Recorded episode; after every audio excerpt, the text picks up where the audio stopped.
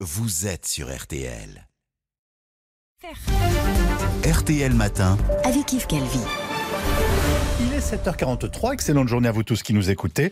Euh, Benjamin Sportou, je recevais donc ce matin Gaspard Koenig, qui est désormais candidat à l'élection présidentielle. Bonjour Gaspard Koenig. Bonjour. Merci d'être avec nous ce matin. Alors, sans vous faire offense, beaucoup de nos auditeurs vont vous découvrir ce matin. Est-ce que vous, vous pouvez vous présenter en quelques mots à eux Très bien, ben, je m'appelle Gaspard Koenig, je suis philosophe, euh, j'écris des livres. Mhm. J'ai effectivement traversé la France à cheval euh, il, y a, il y a deux ans à la rencontre des Français. Mhm. Ça fait dix ans que je défends la- des politiques publiques, que je suis investi dans le débat public à travers un, un institut que j'ai euh, créé, Génération Libre. Mhm. Et aujourd'hui, j'ai envie de sortir du rôle du commentateur, du critique, qui a toujours des bonnes idées et qui se plaint toujours que les autres les appliquent pas, pour les mettre sur la table et les proposer au vote des Français. Alors, on va, on va y venir, mais je complète quand même le CV. Vous avez été un brillant étudiant, vous êtes passé par le lycée parisien Henri IV, Normal Sup, vous êtes agrégé de philo, vous avez écrit euh, les discours de Christine Lagarde de- du temps où elle était ministre de l'économie. Bref, un CV bien garni. Et vous êtes aussi l'auteur d'une quinzaine de romans et d'essais. Donc, l'an dernier, vous avez créé un parti baptisé Simple.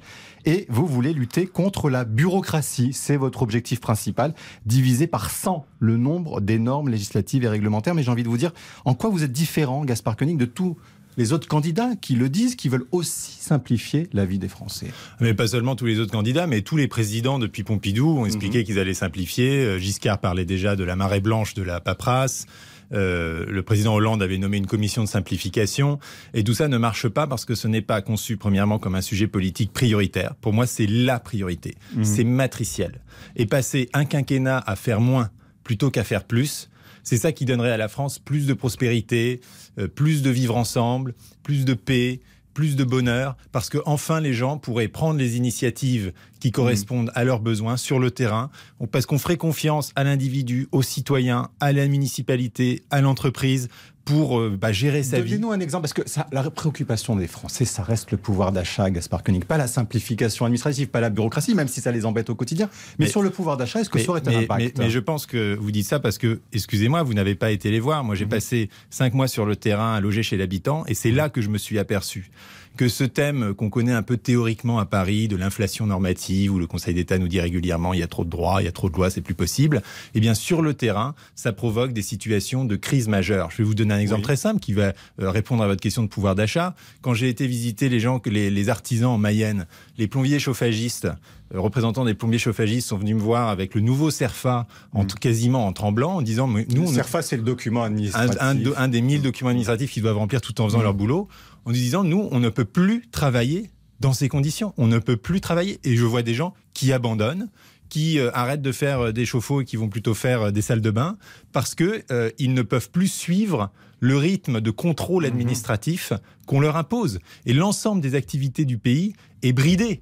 Et donc en termes de, de- de création d'activités, la simplification, c'est euh, le projet économique le plus sérieux qu'on peut proposer à ce pays. Et en même temps, c'est Et, intéressant. et j'ajoute pardon sur le pouvoir d'achat qu'au sein de mon programme, Oui. il y a euh, le- la, la proposition d'instaurer un revenu universel, qui est là aussi une simplification du droit social et fiscal, c'est-à-dire un revenu que l'on touche à partir de 18 ans sans aucune condition. Et évidemment, ça aurait un impact majeur sur le pouvoir d'achat, notamment des travailleurs pauvres. Et Ça veut dire que vous éliminez d'autres aides si vous faites le revenu universel. C'est aussi une simplification. C'est si une simplification, il y a un certain regroupement, mais ça permet de Ouais. linéariser et de rendre plus juste un dispositif qui aujourd'hui favorise Mhm. les initiés à l'exclusion des outsiders. Mais vous savez, c'est toujours comme ça, la complexité crée des injustices, parce que ceux qui connaissent le système peuvent en profiter, Mhm. et ceux qui sont au bout de la chaîne, qui sont éloignés des centres de pouvoir et d'information, se prennent le mur des normes dans la tête. Alors vous avez fait ce périple à cheval en 2020 sur votre jument, ça ne s'invente pas, elle s'appelle Destinada, ça a duré Oui. cinq mois. Et c'est ce que vous ont dit donc les Français que vous avez rencontrés, c'est-à-dire nous la paperasserie, on n'en peut plus. C'est le message qu'ils vous ont adressé. Alors d'abord, j'ai- étiez sur pas- les traces de Montaigne. c'est sur les traces de Certains Montaigne. diront Don Quichotte, d'ailleurs, d'ailleurs, tellement vous vous affrontez à des moulins à vent parfois qui sont cette bureaucratie permanente et partout. Alors, euh, d'abord, euh, Montaigne était le premier, d- d- disait déjà euh, à la fin du XVIe siècle qu'il y avait plus de lois en France que dans le reste du monde, et lui qui était juriste expliquait que les belles lois devaient être des lois simples et concises. Et effectivement, c'est une impression que j'ai recueillie. J'étais pas là pour demander aux gens leurs opinions politiques, mais j'étais à table avec eux, j'écoutais ce qui se disait. Et moi qui traversais euh, beaucoup les campagnes, évidemment, je pensais entendre parler des nouvelles essences de plantes, de fleurs, apprendre tout ce vocabulaire. Et en fait, j'ai appris un autre vocabulaire. J'ai appris le vocabulaire des PLUI, des SRADET, des SCOT, Mm. des DDT. Euh, des DREAL, de, toutes ces, de tous ces sigles Oui. qui rendent les gens fous parce Mhm. qu'ils ne comprennent plus ce qu'on leur demande et que quand bien même ce sont des honnêtes gens qui essayent de bien faire leur métier, de s'impliquer dans des associations, ils se trouvent dans la position d'être en permanence suspects et regardez ce qui s'est passé avec la pandémie. Le nombre d'attestations débiles qu'on nous a demandé de remplir, le nombre d'injonctions contradictoires, on nous expliquait qu'il fallait porter le masque dans la rue, l'enlever quand on est arrivé au resto, mais pas si on était debout, puis euh, pas s'il y a de la musique, etc. Plus personne ne Normer, c'est protéger aussi parfois. C'est aussi ce qu'on peut vous objecter. Alors non, puisque la simplification que nous proposons se fait à droit constant, qu'une protection qu'on peut comprendre, eh bien on peut s'en revendiquer, elle est beaucoup plus puissante que quand c'est le juriste d'entreprise qui, euh, bien conna- connaisseur du droit du travail, va pouvoir vous entourlouper parce que lui connaît le bon alinéa. Et une- un droit simple, c'est un droit euh, dont tout le monde peut se prévaloir. C'est un peu l'équivalent de la révolution protestante pour la lecture, lecture de la Bible, quand tout d'un coup tout le monde a pu prendre le texte et le lire. Nous, notre promesse, c'est euh, de recodifier l'ensemble du droit et de distribuer à chaque foyer français un livre Qui- soit le droit français, Ouais. Qui soit le droit français. Compréhensible de Et ça, c'est protecteur. Parce que ça donne aux gens quoi? De la sécurité juridique. Et par ailleurs, nous ouvrirons sur le territoire des maisons du citoyen Mhm. avec des êtres humains, Mhm. c'est-à-dire des fonctionnaires qui seront sur le terrain, qui seront là pour aider leurs concitoyens et pour démêler l'ensemble de leurs problèmes. Ce n'est pas à nous de comprendre les cycles, de savoir ce qu'il y a sous le capot de l'administration. Vous l'avez dit, vous êtes un libéral. Euh, Est-ce que ça veut dire aussi moins de fonctionnaires? Non, c'est pas du tout dans le projet. Le projet, c'est justement de redonner sens à la fonction publique. de passer d'une fonction publique qui contrôle, euh, qui elle-même se plaint d'ailleurs des procédures euh, qui l'embourbent. Écoutez aujourd'hui les fonctionnaires de terrain, écoutez les soignants qui se plaignent du blabla à l'hôpital, écoutez les profs qui manifestent dans la rue contre les procédures sanitaires, écoutez les policiers qui vous expliquent que oui, le nombre d'effectifs a augmenté, mais qu'ils sont de moins en moins sur le terrain parce qu'ils ont plus en plus piégé Mm. dans leur commissariat à remplir des formulaires. Et c'est pareil pour les salariés du secteur privé. La bureaucratie n'est pas seulement une question administrative. Les entreprises génèrent évidemment leurs process et les bullshit jobs qui vont avec. Alors vous êtes un libéral libertaire, Gaspard Koenig, parce que, eh bien, vous dites, vous faites, il faut faire confiance aux Français en toute matière. Vous êtes par exemple favorable à la légalisation du cannabis, à la GPA, les mères porteuses, mais aussi à la prostitution. C'est un peu euh, rapide de dire ça. Je suis favorable à légaliser des activités qui sont aujourd'hui dans une zone grise du, du droit et qui justement euh, rejettent les gens qui, euh, qui les pratiquent euh, dans des zones extrêmement dangereuses où ils n'ont pas accès au droit et à la justice. Si on parle de la prostitution, aujourd'hui, les prostituées payent des impôts euh, et en même temps n'ont pas tous les droits qui sont liés à l'exercice d'une profession.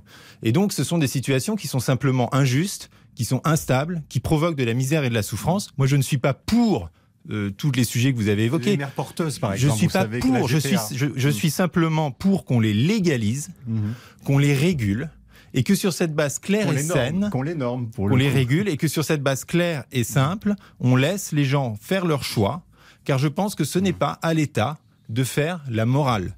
Et s'agissant euh, du cannabis, c'est Oui. une activité euh, qui est largement, enfin c'est- un- un produit qui est largement consommé euh, par les Français, toutes les études le montrent, un tiers au moins a déjà fumé, euh, qui génère évidemment un trafic Mm. absolument terrible parce que c'est illégal.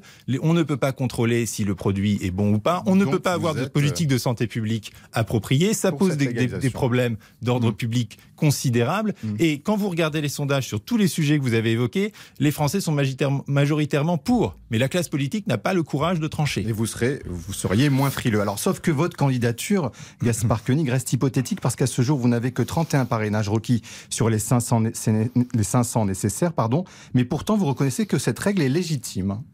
Oui, moi je trouve que c'est très instructif euh, d'aller parler aux maires euh, et aux élus en général parce que euh, ils sont sur le terrain et que euh, on peut pas les balader très longtemps avec justement des grandes réflexions idéologiques. Tout de suite, ils vous demandent ce qu'on va faire pour la gestion de l'eau, pour les ordures, pour tout ça. Donc, moi, je trouve que c'est un bon filtre, mais encore faut-il qu'ils jouent le jeu.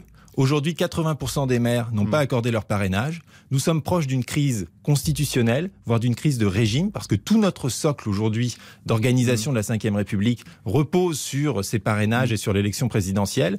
Et donc, j'appelle les maires à me parrainer, bien sûr, s'ils veulent une vie plus simple et plus d'autonomie locale, puisque c'est aussi au cœur du projet, mais surtout à parrainer tout court, parce que c'est vraiment au cœur de notre République. Et vous soutiendriez qui Alors, si vous n'arrivez pas sur la ligne de départ, vous avez un candidat quand même qui correspond à vos aspirations un Écoutez, peu plus? vous comprenez bien que si je fais tout ça, Mm.